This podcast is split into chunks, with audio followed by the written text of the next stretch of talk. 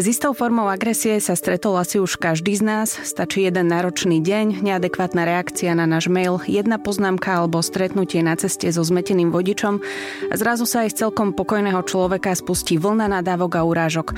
Alebo v opačnom prípade tieto pocity v sebe dusíme, až sa nakopia a vybuchneme v úplne nečakanom momente.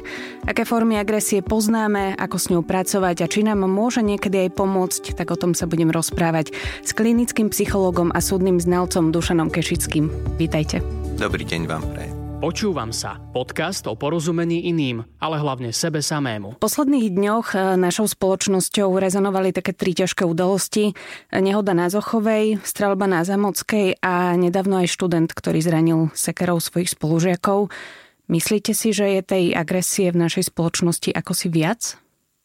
No, nevieme, či je viac, ale vieme, že ju je viac vidieť. A je to vďaka tomu, že ľudia majú možnosť sa o tom dozvedieť. Čo je tu problém je ten, že tým, že ju viac vidieť, tak u niektorých ľudí sa môžu spájať spojenia, ktoré doteraz neboli a môžu konať agresívne, hoci predtým, keby sa o tom nedozvedeli, tak by tak nekonali. Ako myslíte, že nedozvedeli by sme sa to, že ako z médií napríklad, že sa to predtým možno že až tak neriešilo? Áno, že by sme nevideli toľko nevideli tej agresie, uh-huh. nevideli by sme toľko toho neprispôsobivého správania a e, človek, keď niečo vidí, tak ho to inšpiruje. Uh-huh. A potom je vlastne e, pre mňa aj taký zaujímavý fenomén, že my ako spoločnosť sme potom tiež agresívnejší a celkovo akože presne na tých sociálnych sieťach, že ako náhle niekto nesúhlasil s nejakým našim názorom, tak my sme zase akože prejavovali ďalšiu, ďalšiu agresiu. Áno. A takto je to začarovaný kruh a takto my sa okolo toho točíme. A tu by bolo možno treba na začiatok povedať, že ako je to s tou agresiou a agresivitou. Mm-hmm. Agresivita je veľmi užitočná vec. Bez agresivity ako ľudskej črty ktorá nás disponuje k presadzovaniu sa, bez toho by sme nemohli existovať. Je to ako s plynom. Plyn je veľmi užitočný, plynu potrebujeme mať veľký tlak a ten plyn musí byť ale bezpečne uzatvorený e, v dobrých, pevných nádobách a súčasne musia byť dobré ventily, ktoré nám umožňujú uvoľňovať toto napätie. Vtedy, keď to potrebujeme. Mm-hmm. To znamená, že sú profesie, ktoré sa bez agresívnych ľudí v zmysle toho, že majú primeranú mieru agresivity, nezaobídu napríklad silové zložky. Policajt v akcii musí mať v sebe primeranú agresivitu, ktorú vie, kedy má uvoľňovať. A toto je tu dôležité. K tomuto sa chcem presne potom ešte dostať, ale ešte by som sa odrazila od toho, teda, čo som spomínala na začiatku, že či môžu byť takéto silné agresívne útoky zrkadlom tej našej spoločnosti, alebo teda sa stále rozprávame o jednotlivcoch, ktorí tú svoju agresiu alebo nenávisť voči niekomu e, až takto vlastne vyventilujú. E, nie je to možné oddeliť. E, spoločnosť je tvorená jednotlivcami a obraz je tvorený tými, ktorých je najviac vidieť. To znamená, že ak 99% spoločnosti je ticho a neprejavuje sa a 1% kričí viac a viac, tak tú spoločnosť je počuť viac a viac. To neznamená, že sa mení pomer v tej spoločnosti. Keď teda spomeniem len tých dvoch mladých ľudí, ktorí zautočili, ten 19-ročný a 16-ročný, tak o nich sa hovorilo ako o tichých. Boli bezproblémoví, tichí študenti. Čím je to potom akože taký, taký kontrast v tomto prípade, že on, on to akože neprejavuje tak návonok úplne? Toto je e, psychologicky naprosto zrozumiteľné. Nie je na tom nič zvláštneho. Ak nám do toho zásobníka s plynom priteká plyn a my ho postupne neodpúšťame primeraným spôsobom, tak jedného dňa tá nádoba, nech je akokoľvek silná, tak buchne. Mm-hmm. To znamená, že oni mali takú tendenciu k emočnej konštrikcii, čiže k zadržiavaniu emócií. Oni tie negatívne emócie zadržiavali v sebe. Mm-hmm. To nám potvrdzuje to, že boli v úvodzovkách tichí, ale to napätie v nich rástlo, až to jednoducho buchlo takýmto spôsobom. Kde vznikajú korene takéhoto agresívneho správania? Je to vždy v rodine, alebo teda formuje aj spoločnosť? Tu je to o bilancii miery agresivity ako osobnostnej črty a schopnosti uvoľňovať takúto agresivitu, toto napätie a súčasne ho regulovať, aby sme to uvoľňovali e, správnym, respektíve sociálne priateľným spôsobom. A tie korene sú v rodine a vo výchove. A tu je dôležitá nie tá racionálna zložka, ale tá emočná zložka. To znamená, že ak sa tá emotivita dieťaťa primerane vyvíja v dobrom prostredí, tak s vysokou pravdepodobnosťou u neho takéto výkyvy nikdy nenájdeme. Horšie je to u detí, ktoré emočne strádajú a to nemusí byť v sociálne zlom prostredí. To znamená, že tá matka môže mať dve vysoké školy, môžu byť bohatí a napriek tomu môže byť preto dieťa v úvodzovkách nedostupná. To znamená, že je chladná, pretože ona je taká. Tá matka za to nemôže, ona robí, čo môže, ako každá matka. A keby sme jej to vytkli, tak sa môže aj uraziť, pretože si to neuvedomuje. Mm-hmm. Ale v konečnom dôsledku ten e, dopad na to dieťa je taký, že ono sa nenaučí byť blízko s tými emóciami, on sa im vyhýba a keďže sa im vyhýba, tak nedokáže s nimi pracovať, zadržiava treba negatívne emócie, takto sa to hromadí. Čiže toto je hlavne o regulácii. Presne, my máme tak ako keby sugerované, že hnev, zlosť, agresia sú proste emócie, ktoré sa von nedávajú, ale vy ste už na začiatok spomenuli, že sú to, je to proste napríklad tá agresia e, niečo, čo by sme mali si vyventilovať v nejakej zdravej miere. Tak. E, tak ako si to teda vieme, vieme vyventilovať tak, aby sme neviem, neprekročili hranice toho druhého človeka a zároveň teda presne, aby sa to v nás nekopilo, nebublalo postupne, až teda nevyšlo von najavo v nejakej príliš zlej miere. No tu otázka stojí tak, že odkiaľ my vieme a ako sa my učíme, čo je primerané. A my sa to učíme v kontakte s ľuďmi. To znamená, že ak my si dokážeme zachovať primeraný sociálny kontakt, tak my dostávame spätnú väzbu. Tá nás reguluje prípade, že sa izolujeme, že sa utiekame do prostredia, v ktorom nie je dostatok sociálnych väzieb, tak my si vytvárame svoju vlastnú predstavu o tom, že ako by sme mali reagovať. A táto predstava je s vysokou pravdepodobnosťou skreslená. Mm-hmm. To znamená, že to, čo nám na jednej strane pomáha, čiže nemusíme sa s ľuďmi stretávať, tak na druhej strane nám škodí, pretože my nie sme nútení sa prispôsobovať v dennodennej intenzívnej sociálnej interakcii, čo nám dáva takúto adaptabilitu a súčasne nás informuje, že čo robíme v úvodzovkách zle alebo dobre, ale my kedykoľvek môžeme vystúpiť z tej sociálnej siete, kedykoľvek sa môžeme odpojiť od toho internetu a môžeme sa presunúť do nejakých interakčných možností, ktoré sú pre nás e, v tom čase priateľnejšie. To znamená, že jednoducho niekoho vymažeme z tej našej e, siete, z toho okolia, alebo jednoducho položíme ten mobilný telefon tom skutočnom reálnom svete by sa to nedalo, že ak by nám niekto dal tú spätnú väzbu, že teda toto je tak my si ju musíme reakcia. vypočuť, Áno, pretože ne, na tej... nevieme toho človeka vymazať. Áno. Na tej druhej strane by stal kričiaci človek, ktorý by hovoril, že prosím ťa, toto mi už v živote nerob. A zanechalo by to v nás nejakú emočnú stopu, ktorá by nás neskôr regulovala, že toto nemáme robiť. Mm-hmm.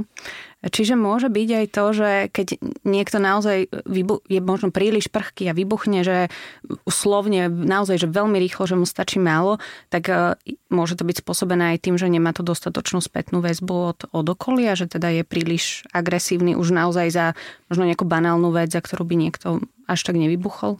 Áno, ale toto nám až tak veľmi nepre, neprekáža, pretože na podiv ľudia, ktorí sú vy, vybuchujúci, tak o nich vieme, že oni tak za chvíľu ani nevedia, že pred chvíľou vybuchli a ľudia, ktorí znášajú tieto ich výkyvy, tú emočnú nestabilitu, tak zistia, že to sú v podstate dobrí ľudia, ktorí nikdy nikomu neublížia. Mm-hmm. Takže e, ja si myslím, že ak hovoríme o nejakom potenciáli k nebezpečnosti, tak takí tí tichí sú oveľa podozrivejší.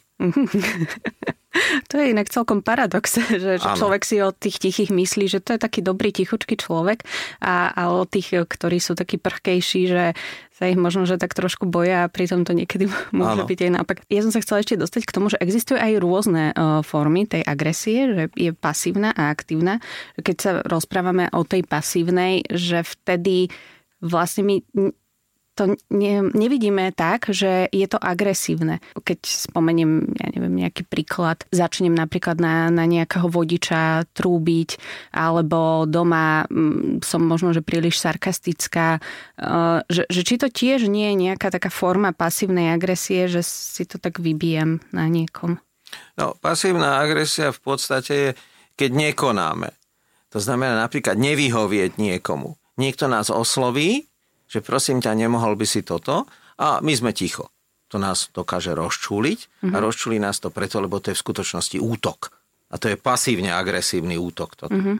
Že niekomu niečo nespravíme, nepomôžeme, pustíme na neho na schvál dvere, mm-hmm. ktoré prirodzene sa zatvárajú, ale nepridržíme ich. A potom by sme mali rozmýšľať nad tým, že prečo sme to vlastne urobili. Ale to je otázka tiež schopnosti introspekcie, to znamená zaoberania sa samého sebou. Ľudia, ktorí majú túto schopnosť, tak rastú, dozrievajú. Ľudia, ktorí túto schopnosť nemajú, tak jednak sú nie vhodní na psychoterapiu a e, jednak majú oveľa viac problémov.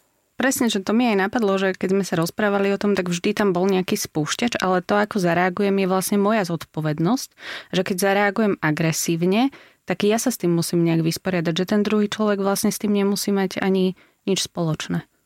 No, v konečnom dôsledku je to vždy o nás. Totiž to neexistuje objektívny podnet, ktorý by vyvolával automaticky u každej osoby agresívnu reakciu. To, že je nejaký podnet, tak on sa nejakým spôsobom usadí v našej štruktúre a vyvolá to, čo vyvolá. Čiže ak my povieme, že ja tomu rozumiem, že ten človek konal agresívne, tak my nerozumieme tomu človeku, ktorý konal agresívne, ale predovšetkým tomu rozumieme cez seba. Uh-huh. Lebo my sme v niečom podobní s ním. A na to povie nejaký iný človek. Ale ja tomu vôbec nerozumiem. Mňa to vôbec nedráždi. Takže e, neexistuje objektívny podnet, ktorý by vyvolával nejakú agresiu. Často sa teda stane, že my na agresívne správanie aj zareagujeme agresívne. Je toto niečo také, že prírodzené, alebo ja som sa teda stretla aj s takou situáciou, že ten druhý človek zareagoval úplne inak, ako ten agresor očakával a vlastne jeho to tak vykolajilo. Že nečakal, že ten človek mu tú agresiu nedá vlastne náspäť a zareagoval pre ňo možno prekvapivo dobrým, pokojným spôsobom a on už nepokračoval v tom agresívnom správaní. Je toto lepšia teda cesta, alebo je lepšia cesta si to vyventilovať, s tým druhým človekom sa možno, že teda nejak pohádať, keď je to samozrejme v zdravej miere. Asi najlepšie z dlhodobého hľadiska je niečo, čo je prirodzené. Lebo sú ľudia, ktorí sa naučia nereagovať agresívne na agresívne podnety, avšak vyvoláva to v nich napätie. Čiže je to niečo umelé, pre nich neprirodzené, zvyšuje to ich napätie a tam je vysoká pravdepodobnosť, že jedného dňa to buchne a v kontakte s tým človekom zareagujú búrlivo a on potom povie, že ale veď ty si nebývala nikdy takáto, čo je zrazu s tebou? A tá žena potom, alebo muž, začne vykrikovať, ale mne to vždy prekážalo, akorát som ti to nikdy nepovedala. A z tohoto vznikajú potom také situácie, že e, niekto sa dozvie po 20 rokoch, že sa idú rozvádzať a nechápe prečo, veď vlastne nič sa nedialo. A 20 rokov sa to tam hromadilo. A 20 rokov sa to tam uh-huh. hromadilo, až jedného dňa niekto dozrel do toho stavu, že pochopil, že to chce inak. Mm, ale zase, ak by tá reakcia prišla skôr, tak možno sa to dalo riešiť aj skôr. Keď ste spomenuli, že nejaké takéto partnerské riešenie, tak často sa stane, hlavne teda u žien, že na otázku, čo ti je, povedia nič a pritom niečo tam je a tiež to môže byť taká forma pasívnej agresie, že nepovedia a sa to tam tak hromadí. Ako Presne tak, všetko. že nechcú s tým človekom, ktorým nejakým spôsobom ubližuje, vstupovať do interakcie. Čiže oni sú pasívne ticho. Uh-huh. Oni ho tak trestajú, že mu to nepovedia. No a to je najhorší spôsob, nie? Áno. A potom s týmto sa stretávam napríklad pri domácom násilí, že niečo sa nejakým spôsobom deje dlhú dobu. Uh-huh. Potom sa to napätie začne stupňovať, skončí to na polícii a tá žena začne rozprávať, čo sa dialo 20 rokov. A ten muž je vyjavený z toho, ale to nie je preto, že on by to popieral alebo tak, ale on si nikdy neuvedomoval, že jej to vadí. A tu sa dostávame do veľmi zložitej situácie, že ak dvaja ľudia nedokážu spolu e, neviem, či je správny pojem, primerane komunikovať, že ako sa potom majú vlastne tí ľudia dozvedať niečo o sebe. A tu sa dostávame na začiatok toho, s čím sme začínali, že ak my sa nenaučíme komunikovať, budeme žiť na diálku, v elektronickom priestore, v skratkách a emócie budeme vyjadrovať figurkami a emotikonmi, mm-hmm. tak e, tie problémy v blízkych vzťahoch budú čím ďalej viac a viac a nepomôžu tomu žiadne zákony. A hlavne to naše správanie vidia aj deti ktoré to potom kopírujú a vlastne je to taký začarovaný kruh, že oni potom žijú v tých rodinách stále rovnako a nikdy sa nič nezmení. Áno, a to kopírovanie nie je len na úrovni racionálnej, ale ono sa to kopíruje aj emočne. Mhm. To znamená, že ak deti nezažijú našu emočnú diferencovanosť, že máme pestrú paletu emócií, ktoré kolíšu, ktoré sú farbisté, tak tieto deti nemajú odkiaľ si vpečatiť takúto farbistosť tých emócií. A stávajú sa emočne zúženými, e, rozlišujú len niekoľko základných emócií, vyššie emócie sa nerozvíjajú a potom následne, keďže nič nečítajú a žijú len v takých jednoduchých príbehoch, tak im to, tak im to v tom živote chýba a akýkoľvek zložitejší emočný podnet je pre nich zaťažujúci, je pre nich traumou. A teraz si predstavme, že sa stretne človek, ktorý je emočne diferencovaný, má intenzívne emócie s človekom, ktorému robia zle takéto intenzívne emócie. A tam obaja trpia Mm. Jeden preto, lebo nedokáže svoje potreby uplatňovať a ten druhý preto, že je zaťažovaný. Je to stres a tu sa opäť dostávame k tomu, že vtedy konajú opäť agresívne. My deťom aj zakazujeme tie negatívne emócie, že ako náhle sa dieťa nahnevá, tak my neriešime to, prečo sa hnevá, ale začne ten rodič na neho kričať. Akože stále tiež je to, že ten rodič, čo sa zvidel u seba doma, tak to, to je vlastne to, o čom sme sa rozprávali, že sa to tak kopíruje, ale že nedovolíme tomu dieťaťu prejaviť aj nejakú negatívnu emociu a neskúmame, že prečo vlastne sa stala, ale iba ho zahriakneme, že proste toto sa nerobí. My ho zahriakneme preto, aby sme mali pokoj. Lebo zaoberať sa dieťaťom, že prečo má negatívne emócie, je namáhavé. Jednoduchšie si od, odľahčiť zahriaknutím, ale tým sme situáciu nevyriešili, pretože to dieťa bude v úvodzovkách čím ďalej horšie a horšie. A my, keď ho budeme takýmto spôsobom ohraničujúcim vychovávať, tak e, u neho tá emotivita nebude dozrievať. Na druhej strane e, dieťa potrebuje hranice a reguláciu. To znamená, že dieťa by malo zažiť potrebu odkladu, napríklad prejavu hnevu. To znamená, že nebude Napríklad? panej nadávať v obchode, ale počka s tým domov. Áno, to by sme možno, že aj my mohli niekedy, nie? Áno, samozrejme, samozrejme. Môže sa stať, že niekomu taká tá zdravá agresia aj chýba, keď sa nerozprávame o tom, že teda potlača tie emócie, ale jednoducho to, to v sebe nemá, takéto prírodzené, že sa prírodzene nahnevá? Uh, Sú také typy ľudí? Agresivita ako osobnostná črta, ktorá nás disponuje k agresívnemu konaniu, je u každého iná. Ale to, čo my vidíme, je výsledok regulácie tejto agresivity.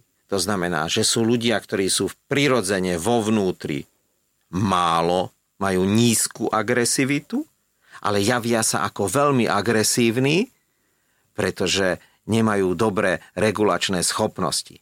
Proste to, to málo, čo v nich je, hneď vyletuje. Ak máme málo plynu v zásobníku a ventil je otvorený naplno, tak ten plyn stále smrdí.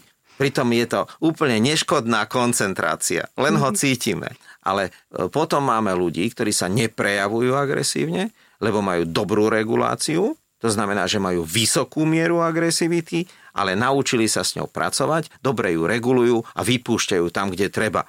A vtedy sú veľmi efektívni. Takže nemôžeme my toto hodiť celé na agresivitu, ale treba stále mať na pamäti, že je, to na, je tam aj otázka to, ako my s tým narábame. Ako s tým narábať najsprávnejšie? Alebo ako, ako stojí... viem, že toto je už, už príliš, že, že nenarábam s tým správne. Akože už ste spomenuli to, že to, že si to uvedomujem, je samozrejme dobré. Sú ľudia, ktorí si to neuvedomujú a pravdepodobne tam jedine, že im to niekto z okolia povie.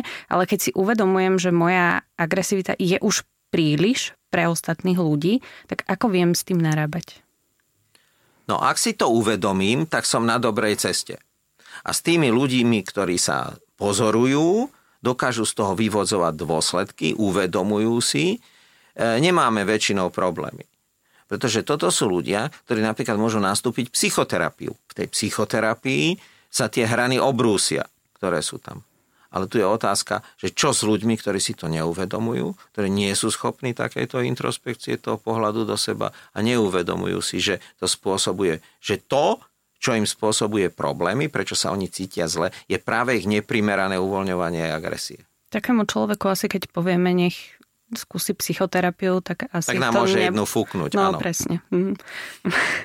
Lebo povie, že blázon sme tu my a nie on. Tam, tam je teda veľmi ťažké sa, sa nejak posunúť tomto Áno. smere. Mhm. Áno. A toto je neriešiteľná situácia. Nerobme si ilúzie, že my tu môžeme ako si zharmonizovať celú spoločnosť. Nám úplne stačí, ak tá spoločnosť ako celok bude funkčná. To znamená, že tí, e, ktorí budú prispievať k tomu, aby sme sa my tu cítili dobre, že tých bude dostatok oproti tým anomáliám, ktoré sú tu. A takto, je to, takto to bolo vždy v histórii a takto to bude predpokladám aj naďalej. E, problém je to, keď sa spoločnosť začne rozkladať a začne prevažovať takéto neadaptívne správanie, ktoré nám všetkým zabraňuje normálne žiť. A toto je veľmi nebezpečný proces a sledujeme to, že máme tu krajiny napríklad v Južnej Amerike, kde stále niečo zúri, kde proste sa to zvrhlo, vymklo sa to z rúk a je to na tak nízkej pudovej úrovni, bez tej nadstavby sociálnej, bez tej možnosti regulácie zákonom, a nejakými inými zložkami, že jednoducho e, tam sa vlastne ani žiť nedá. Mm-hmm. Takže toto je podľa mňa rozhodujúce. Tu vždy budú jedinci, e, ktorí budú inak v tej spoločnosti adaptovaní ako je väčšina. Ja viem, že to je filozofická otázka, ale myslíte si, že sa môže také niečo stať aj u nás, keď napríklad presne tá, ako ste spomínali, močiaca väčšina uh, sa stane menšinou a že potom vlastne prevládne takéto pudové správanie? Áno, samozrejme, že e, sa to tu môže stať a e, ja si myslím, že tu dochádza k takému rozkladu základných hodnôt. A ten rozklad začína úplne od detstva. A teraz ma napadla som, jedna kniha mi zišla na um, volala sa, že mama a otec majte ma radi. A na prvej strane sú také dve užialené detičky a za nimi stoja takí, takí bezradní rodičia.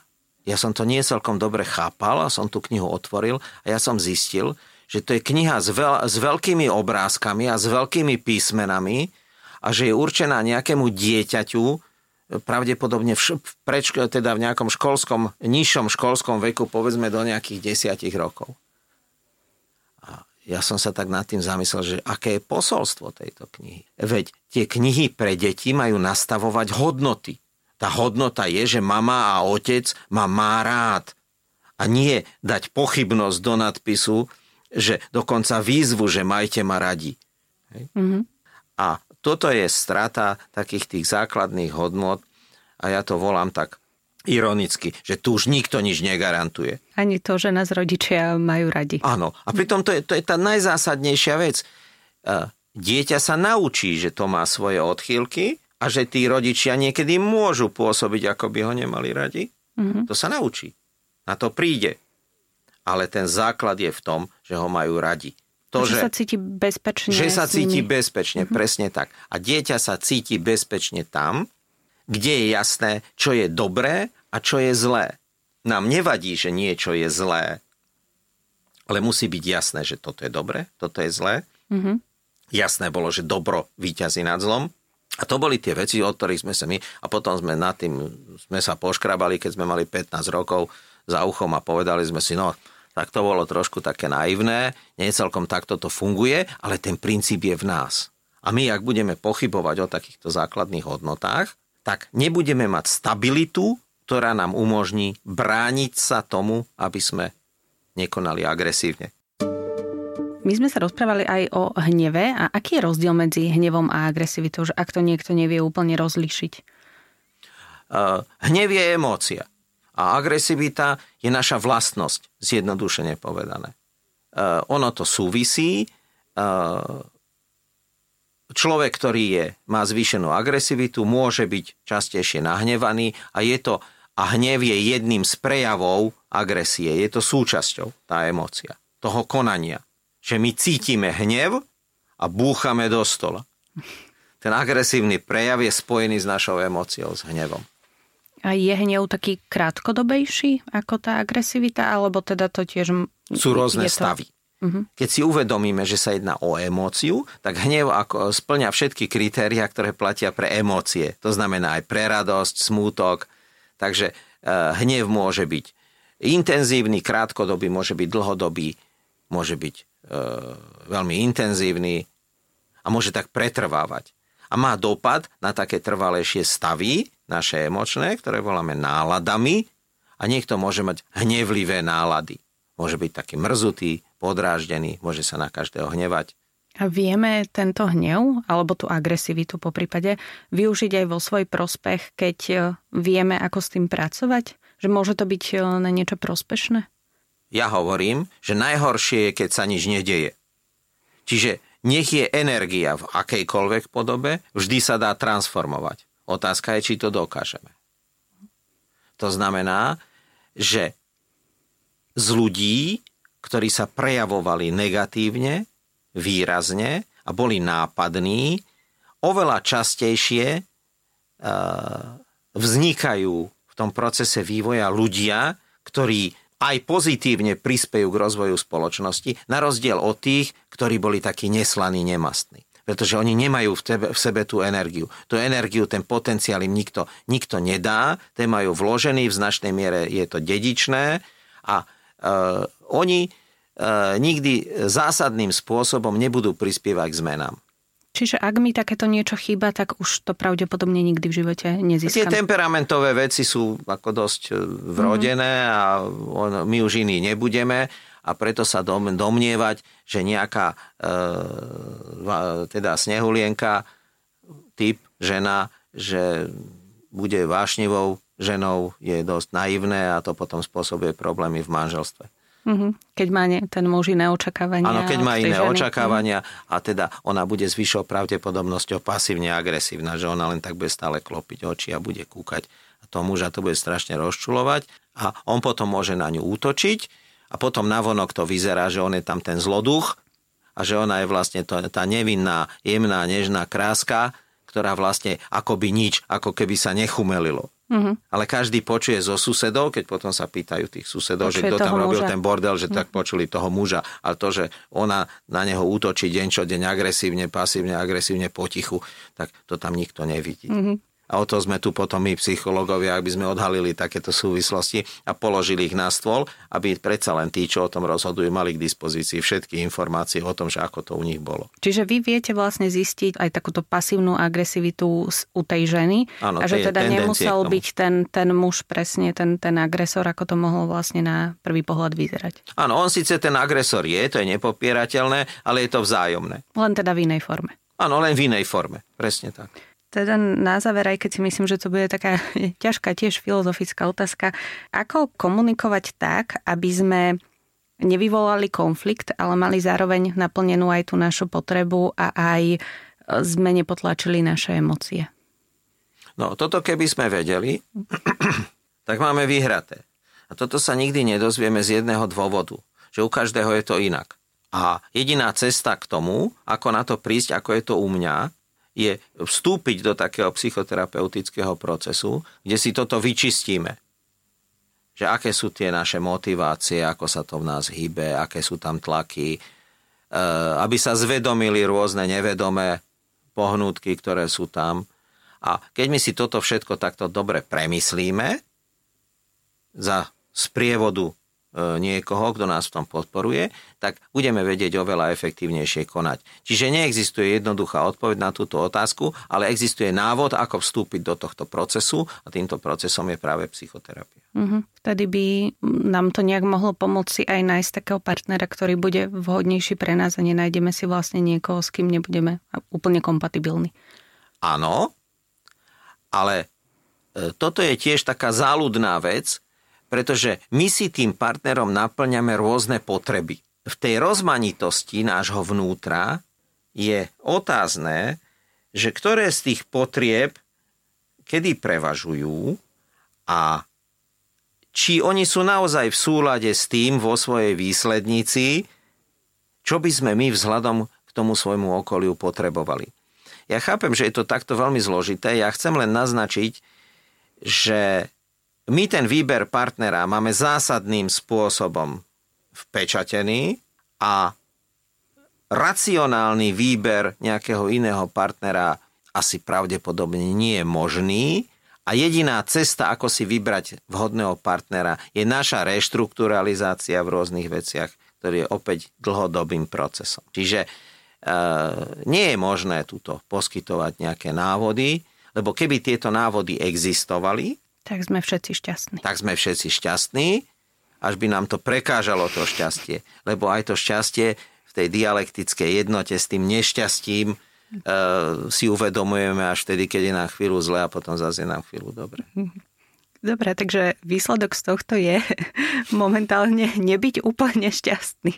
Áno, výsledok je nebyť, nebyť úplne nešťastný a E, snažiť sa vychytať z toho svojho okolia tie drobné šťastia, ktoré tu máme a tie má každý a je to otázka nášho pohľadu, že či sa snažíme vidieť, že tá flaška je poloprázdna, to znamená, alebo poloplná, plná, že koľko nám tam ešte v tej flaške ostalo, alebo že koľko sme už minuli a že tam nie je. Ďakujem veľmi pekne. Mojím hostom bol súdny ználec a klinický psycholog Dušan Kešický. Ďakujem pekne. A ja ďakujem. Túto, ale aj všetky ďalšie epizódy podcastu Počúvam sa si môžete vypočuť na podmas.sk alebo v vašich podcastových aplikáciách.